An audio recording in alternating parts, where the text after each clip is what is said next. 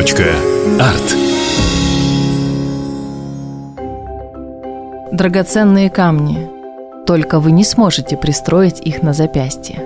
Эти камни лежат в фундаменте старых дореволюционных зданий Хабаровска.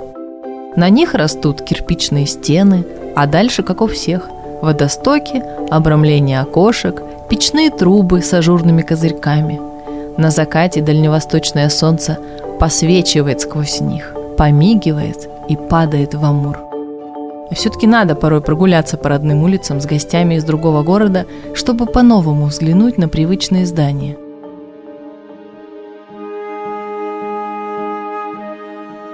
Вот Амурский утес. Одна из достопримечательностей. Несколько затертая и растиражированная неумелыми художниками, хотя хорошие картины, конечно, тоже есть. На месте утеса некогда стояла фанза, дом нанайской шаманки.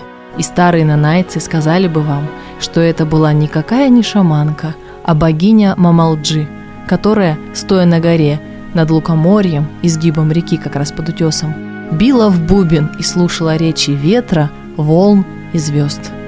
Она ушла, когда в Преамурье пришли русские.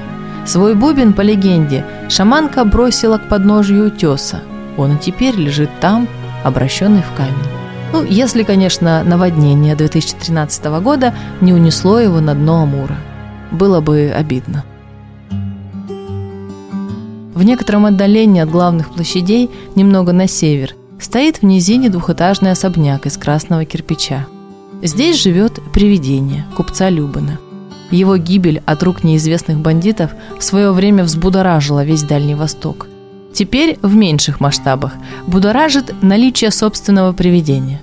Сегодня дом больше известен своими живыми обитателями, там находится музей археологии. А еще там есть подземный ход, хотя он ведет не к сказочной пещере, а в соседнее здание. Сам Бронислав Любин был владельцем завода и хозяином магазина в Старом Хабаровске, пока не стал привидением. Если спуститься еще дальше, можно попасть на Амурский бульвар. В Хабаровске все не то, что кажется. Вот бульвар, а вообще-то это была река. Названа она была в честь купца Михаила Игнатьевича Чердымова. Все хабаровчане бесконечно путают, где же была Чердымовка, а где же была Плюснинка, другая речка неподалеку. Возможно, если бы купцы увидели, во что превратились реки в середине 20 века, они предложили бы другие названия. Речки были маленькие, и когда Хабаровск разросся, стали невероятно грязными.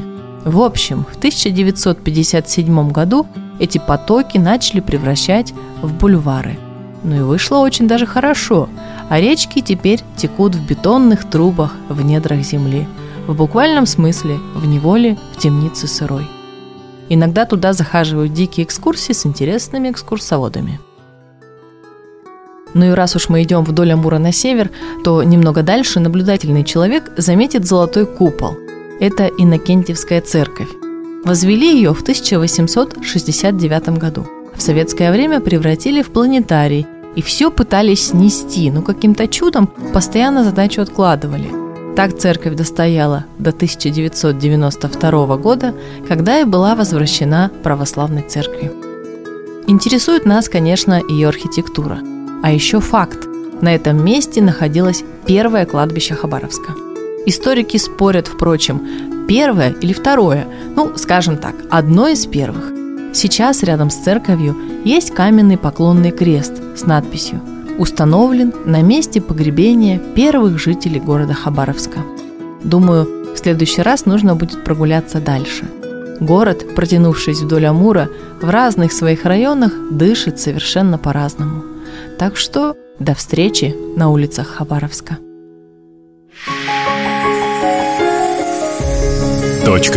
Арт.